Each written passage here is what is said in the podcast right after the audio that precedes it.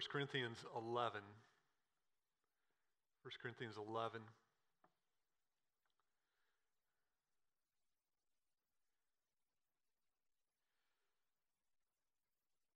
How to be worthy for the Lord's Supper. I find this passage of Scripture interesting. This, believe it or not, what we're going to be reading here in a few minutes is the earliest account of the Lord's Supper in all of Scripture. Uh, 1 Corinthians was probably written somewhere around 54 AD, and that places it before the Gospels. Now, if you think about it, we read the Old Testament or the New Testament, and we read the Gospel accounts of the Lord's Supper, right? And so we, when Paul, and we'll get to it, when he institutes the Lord's Supper, and he says, "For um, I, I'm giving to you what I received already." How that, you know, on the night that he was betrayed, remember that when Paul says all that? Realize he didn't get that from a gospel. He got that from the accounts that either Peter or one of the apostles gave him about that night, the people that were there. I find that very interesting. The, the, this letter, this First Corinthians, therefore gives us an important insight into the, the supper as it was celebrated from, in the churches from the, excuse me, from the very earliest of time. I think I got half that loaf stuck in my throat. um, could you go to my office and get a bottle of water? It's in my computer. Oh, you have one? Okay, okay. You sure? Thanks. I'm sorry about this. I feel like an idiot doing this in front of everybody. Maybe we need more wine and less bread.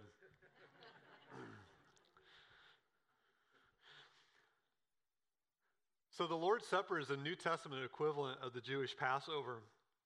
And like the, the Passover, it was celebrated as part of the larger fellowship meal, which we, uh, after which we would call like an ordinary worship service. So they'd have a worship service, then they would have a fellowship meal.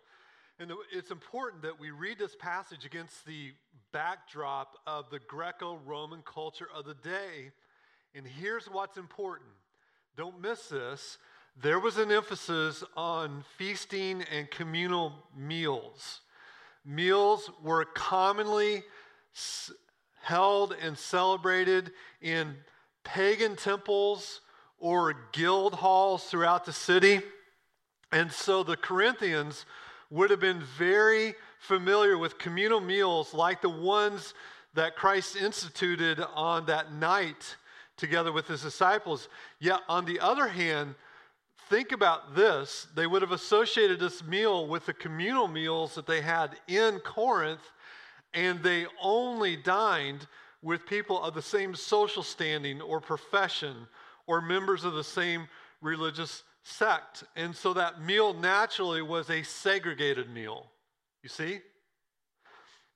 The, the supper, as instituted by Jesus, was intended to unite God's people around a common faith and his common promises in the gospel. And it was designed not to divide among racial or social economic lines, which is apparently the case in Corinth. You had some disciples of Jesus who had been very wealthy before they became disciples, and others who were not so much. And the problem, and here, here's what's important the problem in Corinth was that they were celebrating the Lord's Supper in such a way that the Lord's Supper had become virtually indistinguishable from the pagan temple or the guild hall meals that they were used to having. Paul rebukes them for this behavior in no uncertain terms. And yet, as he rebukes them, he also addresses them as to the meaning of the Lord's Supper. And so, as we go through this passage, there are two critical issues at stake in his instruction. The first, the first critical issue was that it would be difficult to get people from different ethnic groups, different social standing to eat together at all considering around the Mediterranean, um, th- there was a, a bond of some kind formed. And so the rich did not eat with the poor. Jews did not eat with the Greeks. And no one ate with the Romans. Okay? Let's just let's just put it right there. The second issue is that the Corinthians would quite naturally fall back into their old pagan habits and behave during the celebration of the Lord's Supper just as they had behaved at the guild banquet or at the feast in the temple. And these are very real issues that they were dealing with. And so the Lord's Supper was so badly abused by this congregation that, that Paul literally says, I don't think this is doing you any good at all. I think it's for the worst. That's his very, very first verse. In verse number 17, he says that. It's doing more harm than good. And so the sacrament of Christian unity has become more of a uh, more of contention and only serves to reinforce the divisions rather than knock them down. So with that, let's stand together and we'll read uh, 1 Corinthians 11, beginning in verse number 17 he says this. He says, But in the following instructions, I do not commend you, because when you come together, it is not for the better, but for the worse. What's he saying? He's saying, This is not a good thing at all that you guys are getting together in this manner. For in the first place, when you come together as a church, I hear that there are divisions among you. And I believe it in part for there must be factions among you in order that those who are genuine among you may be recognized.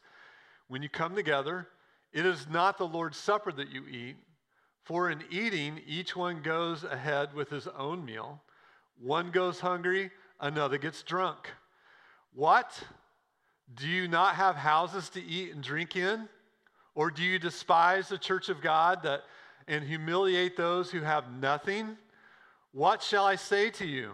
Shall I commend you in this? No, I will not. For I received from the Lord what I also delivered to you that the Lord Jesus, on the night when he was betrayed, took bread. And when he had given thanks, he broke it and said, This is my body, which is for you. Do this in remembrance of me. In the same way, also, he took the cup after supper, saying, this cup is the new covenant in my blood. Do this as often as you drink it in remembrance of me. For as often as you eat this bread and drink the cup, you proclaim the Lord's death until he comes. Whoever, therefore, eats the bread or drinks the cup of the Lord in an unworthy manner will be guilty concerning the body and blood of the Lord.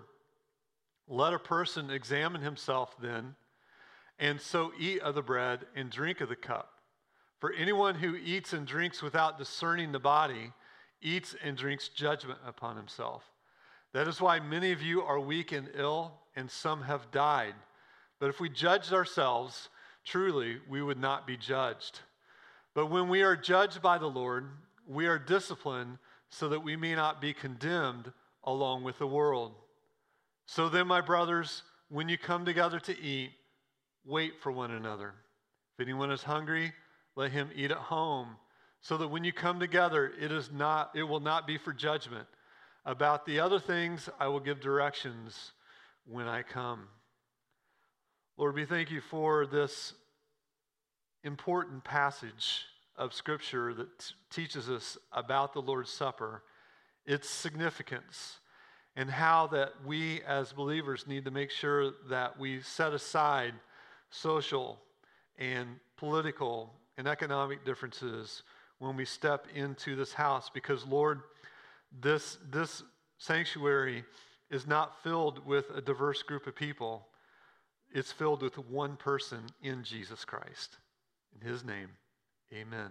Thank you very much.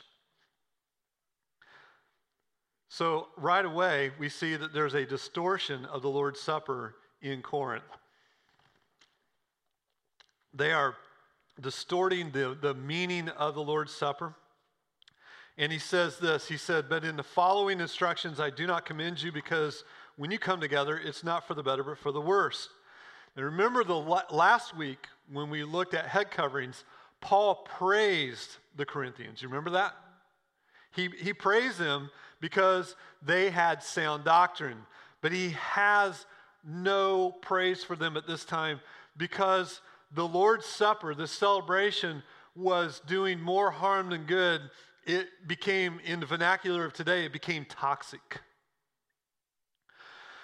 What is so toxic about it is that they become divided rather than united. Look at verse number 18. He said, When you come together as a church, by the way, that's a worship service. When you come together for worship, I hear that there are divisions among you. That word division that Paul uses is schismata. You've heard that term, haven't you? Schismata, schisms. Instead of sharing together in a fellowship and worship, they spent their time in selfish indulgence, arguing and disputing. And these divisions appear to be based upon social standing, rich and poor, and cultural divisions, Jew and Gentile. And so these are the divisions that they're having. Look at verse number 19. He says something very interesting in this verse. He says, they're actually must be divisions or factions among you. Doesn't that sound strange? There must be factions among you. Now, why would he say that? He, he knows that the church must endure this kind of division from time to time. And he says that God even has a purpose for it. Look at the, the purpose of the factions. In order that, there's a purpose clause right there, so that. In Greek, we call that hina. In order that, those who are genuine among you must be recognized. And so, are factions and divisions in a church a good thing? Answer is no. But God, in His sovereign power, in His providence, in His overwhelming goodness, uses this bad thing for something good. And so, church division is used by the Lord to prove the worth of His faithful saints. Trouble in the church creates a situation in which true spiritual strength and wisdom and leadership can be manifest, can be made known. It is during division that spiritual leadership rises to the top. Um, division and factions are never good, but when it erupts, and it's going to in a church from time to time, when division and factions erupt, Paul is reminding us that God is still at work. And what is he doing? He is sifting the church. He's weeding out the true from the false, the false. And so he's doing his work when there's division in the church. And I want to remind you one more time division's never good, factions are never good. But God uses this as an opportunity to weed out the tares, to weed out the false, and for the spiritual leadership, the true spiritual people, to rise to the top. God's amazing, isn't He? Now, what was the cause of division? What was the cause of division? Look at verses 20 and 21. When you come together, it is not the Lord's Supper that you eat, for in eating, each one goes ahead with his own meal. One goes hungry, and the other gets drunk. So their divisions were following uh, economic and social lines. The wealthy, and, and you must understand, they're following the pattern of the day in the, in the pagan temples and the trade guilds.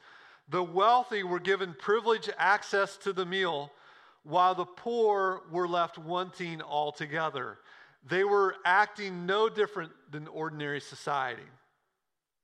The wealthy, um, it, it, it may seem a little bit shocking, but if you understand the nature of secular society in those days, at public meals and gatherings like this, there was stratification. Even in the way the food was served, it's not at all uncommon. And, and so the social stratification reflected even in the food that was served in access to the, the, the best of the meal. I was reading a lot about these meals this week in the pagan temples. And uh, there actually writers of the time had a lot to say about these meals, and they would talk about how the best portions of meat were given to the wealthiest recipients. And then you had the, the, the, the free people who were not wealthy below that, and they would be given that. And then anybody else that was a slave, not a free person, was kind of just given the dregs. And a lot of times they didn't get any kind of meat whatsoever, they got just the leftovers. And so the elite and the wealthy and the prominent people were enjoying the very best of all. Indeed, they were indulging to the point that they were getting drunk in a meal to celebrate unity. And Paul says that the poorest of the poor, those who were on the fringes of things, had nothing and were uh, going hungry and were being humiliated. You're humiliating them when you uh, eat all this and then you yourself ignore the poor. And so he's, he's horrified and he says, What? And he says, Don't you have homes? Don't you people have homes that you can eat in before you come here?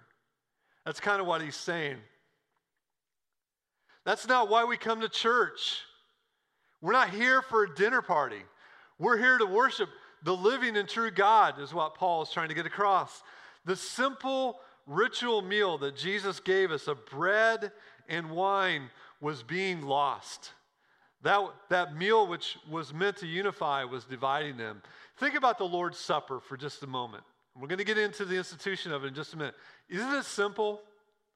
Back in the day, the simple meal was they ripped off a piece of bread. We get some mass manufactured little piece of something that's supposed to resemble bread in our cups, right? And um, I'm not going to ask for a raise of hand of who actually opened the, the top first. But anyway, we see grape juice stains on people's clothes, we'll know what happened, right? But let's look at the institution for just a minute. What's the institution of the Lord's Supper? Notice verse number 23. Let's read this together. And remember, this was written before any of the Gospels. And so Paul says he received it from the Lord. We know that it had to also, from the Lord, could have been from the mouth of Peter, the mouth of John, or somebody like that as well, because he was, he was in with the, the apostles. Verse 23 For I received from the Lord what I also delivered to you that the Lord Jesus, on the night when he was betrayed, took bread. And when he had given thanks, he broke it and said, This is my body, which is for you. Do this in remembrance of me. In the same way, also, he took the cup after supper, saying, This cup is the new covenant of my blood. Do this as often as you drink it in remembrance of me. For as often as you eat this bread and drink the cup, you proclaim the Lord's death until he comes. I don't have time to go into the actual Passover meal that they're celebrating here. This would have been the third cup. It's very fascinating to study, and I'm sure many of you have. But there's a great simplicity in the Lord's Supper. But I don't want you to be fooled by the simplicity. The Lord's Supper today is a vital part of our worship. And its meaning has been greatly debated in church history. Did, did you know that? It's been greatly debated. Central to that debate is the phrase, This is my body, which is for you. That's central to the debate of what's going on in the Lord's Supper. I'll just run through historically, real quick, if you don't mind. Uh, the Roman Catholic view of this is my body is called transubstantiation. They believed that the elements, the bread, as soon as it touched your lips, it became the actual body of Christ. The wine, as soon as it touched your lips, became the actual blood of Christ. During the Reformation, along came Luther. Luther didn't want to lose the real presence of Christ, but he knew transubstantiation was wrong. And so the Lutherans have consubstantiation, in which they say Christ is in and with and under the elements. That's the way they phrase it. And what they are trying to preserve is the real presence of Christ in it. Well, in the Reformation, uh, that idea was rejected, and they have come to the what we would call the reformed evangelical view that says Christ is present symbolically. Isn't that what Jesus said? It's, it's a symbol. this is my body. He didn't literally mean this is my body, he meant symbolically, this is my body. Symbolically, this is my blood. It's Christ is present symbolically, but he's also present with us spiritually, isn't he? There's a real spiritual presence when two or three are gathered together. And I know that passage is about church discipline, but it's just as true that when we're gathered here to worship the living God, He spiritually is here with us. And there's something about that that is extremely important. And He says, This covenant, this cup, is a new covenant in my blood. Do this as often as you drink it in remembrance of me. We remember that the blood of the perfect Lamb of God was smeared um, for us. And it was prefigured by the, by the blood of that lamb that was spear, uh, smeared on the doorposts, remember? During the Passover and on the lintels. And it came to represent the blood of the Lamb of God shed for the salvation of the world. And so every time we drink that cup, we are remembering Jesus Christ you shed your blood for me. It's amazing. I know me. I'm an awful person. And I have no doubt that you're all awful people as well. And Christ died for you. And he died for me. And because of that, and because we eat that bread, he says that we come together spiritually as one spiritual body. We're more than, than white and black and Hispanic people. We're more than, than rich and poor and middle class people. We're more than professionals and blue collar people. We are one body in Jesus Christ because of his shed blood. And we celebrate that every time we have the Lord's Supper. The old covenant was ratified repeatedly by the blood of animals offered to men, but the new co- covenant was ratified once. And praise be to God, only once. And so believers drink regularly from the cup in order to remember what Jesus has accomplished for them. Once again, remembrance is not mere mental recall. Bo did it this morning. He had us bow our heads and begin to think about the significance of the Lord's Supper. This Lord's Supper that we celebrate represents the fact that we are shaped by the passion of Jesus Christ. It's the cruciform life, what I talked about last week, is true about us. The cross shapes our life, not our political identity not how much money we make, not where we grew up, not where we live now. None of that shapes our lives. Jesus Christ and what he did on the cross shapes who we are. And when we take the, the, the, Lord's Supper, notice what he says in the next verse. He says, For often as you eat this bread and drink this cup, you proclaim the Lord's death until he comes. And I want to stop right there. I want everybody to look on the screen and read that for just a minute. Because what has become apparent to me in the last few months, I already knew, but has become so apparent, is that we are syncretists. We are saying Yes, I place my hope in Jesus Christ. In reality, we're placing our hope in somebody who gets elected in Washington, D.C. That's our idol. And the Lord's Supper says, Christ, you are enough. My hope is not in blue or red, in a donkey or an elephant. My hope is in the return of Jesus Christ. And that's what we're proclaiming this morning by taking these elements.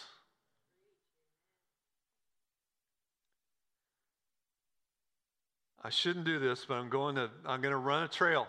It is sad to me. I have stayed off of social media because Christian after Christian disappoints me in sh- proclaiming to the world who their idols are. When you blast Joe Biden, when you blast um, Alexandria Ocasio Cortez, when you blast Donald Trump on social media, you are not obeying the Lord Jesus Christ. You are showing people where your trust lies, and it doesn't lie in Jesus Christ. All right, I got to get off of that. I hadn't planned on saying that. But we really have to think this through. This has been a rough week for everybody. And I'm telling you, people, our hope is in Jesus Christ. He is enough, isn't he? He's enough. The rich Corinthians have missed that this simple meal of bread and wine isn't like any other meal. It was obscured and lost in the chaos and debauchery of their celebrations. They were taking it for granted. Isn't that easy to do with the worship of God sometimes? To take it for granted? How many just go through the motions when we sing these songs? Man, th- these wonderful songs, Mike, perfect today for this communion. And when you have steeped your mind and your heart in God's word, and you come in here and you sing these hymns that have endured for hundreds of years, it's not going through the motion. It's your heart singing through the words of somebody else. It's so easy to go through the motions, the same old, same old. And that's what was happening in the supper. It had lost its significance and its power among them under the silliness of their prejudice divisions that they had. And so now we get to the, the difficult part of, of trying to figure out what Paul is exactly saying in verses 27 and 28. He says this Whoever therefore eats or drinks the cup of the Lord in an unworthy manner will be guilty concerning the body and blood of the, of the Lord. Let a person examine himself then, so eat and drink of the cup. Eat the bread and drink the cup. When Paul says that we are to, not to eat or drink the cup unworthily, he is not suggesting that you are to be morally qualified in order to have a right to the cup. Because I'm going to tell you right now, there is not a one of us that's morally qualified to drink that cup. That's not what he's talking about here. To eat or drink unworthily doesn't mean that you have attained some unspoken standard of holiness before you may come to the table. And I've met in 30 years of ministry many Christians confused about this. They say, Well, I don't take the Lord's Supper because I'm not sure if my heart is right. Well, I can tell you your heart's not right. That's the human condition. God, in His grace, is trying to set our heart aright, and He's doing it very slowly to eat or drink unworthily is something completely different. You want to know what it is? This is important for us to understand. The Corinthians were eating unworthily in that they blatantly mistreated the poor among them, disregarded them. Their actions towards the poor contradicted the self giving love of Jesus Christ celebrated in the Lord's Supper. Hence, Hence, they are despising what Jesus did in the breaking of his body and the shedding of his blood. You see? The supper has been turned upside down so that it's become an occasion of selfish grasping instead of selfless giving. Those who behave in such a way are guilty before the God, or Lord and suffer the consequences of their actions. And you can read what he says, right? He says, Some of you are sick. He says, Examine yourselves. Why? For anyone who drinks and eats without discerning the body, the body, eats and drinks judgment on himself. That is why some of you are weak and ill, and some of you have died. God was taking this very seriously the way they eat the Lord's Supper. So, to partake in a worthy manner is to discern Christ's body and blood in two senses already described. In order to partake in a worthy manner, first of all, we must understand what is received by faith. And what do we receive by faith? We receive the blood sacrifice of Jesus Christ, the giving of his body for us. At the moment of salvation, you did that, didn't you?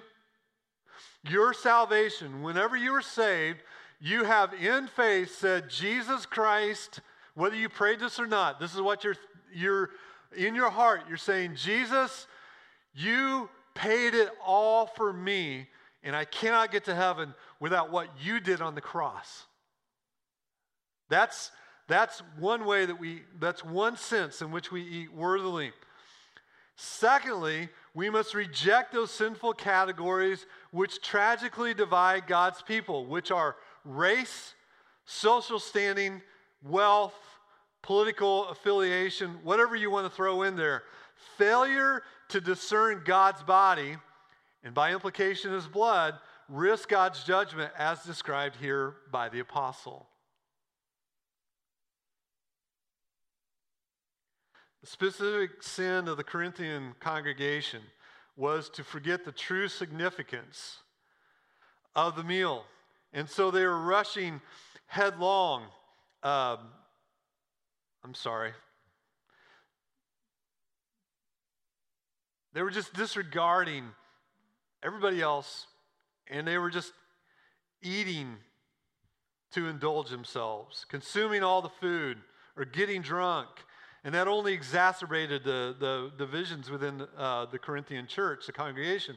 Paul has already told them in chapter number 10 that they all partake of how many loaves?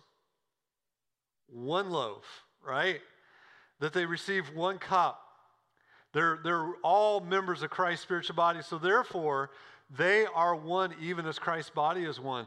And so discerning the body applies not only to what's received, Christ, Christ's body, but how is received through faith. And we, we must understand that. Well, I'm going to have to stop.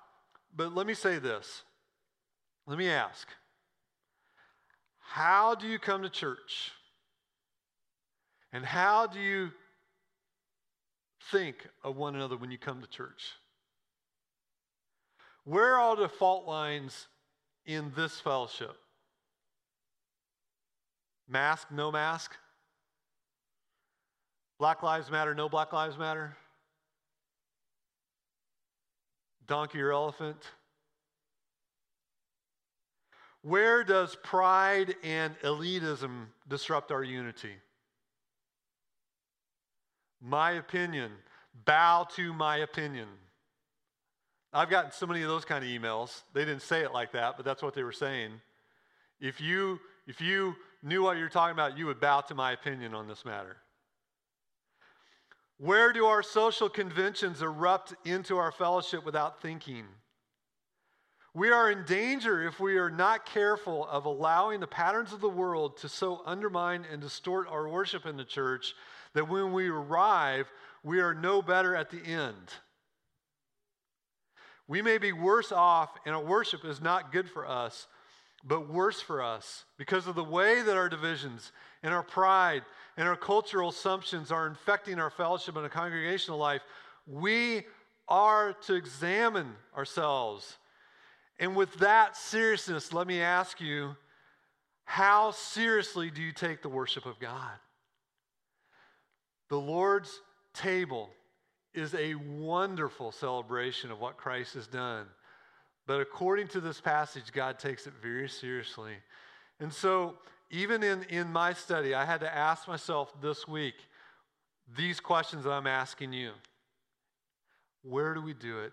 Christ died on the cross. He shed his blood so that he could take all these people and millions and millions and more and make them one body in Christ. Bo mentioned the temple imagery. We're being made into a temple. When you look at the book of Revelation, particularly look at chapters 4 and 5, it doesn't say it, but do you know what you're looking at? You're looking at one body, you're looking at one temple. He says there are the apostles and the prophets. When you go and you see the new Jerusalem coming down from heaven, you know what that is? That's all the redeemed of all the ages coming to live with God forever and ever. It is the new temple. And what are we going to be doing? Praising the Lord and worshiping Him and singing to Him in great, great joy. Worthy is the Lamb. Worthy is the Lamb. Holy, holy, holy is the Lord God Almighty. Can we wrap our minds around that and be filled with awe and wonder at Jesus Christ? Because as much as you know that you're right and he's wrong, and she's wrong and he's right, Christ saved them all. I, I say this, and I'm going to close with this.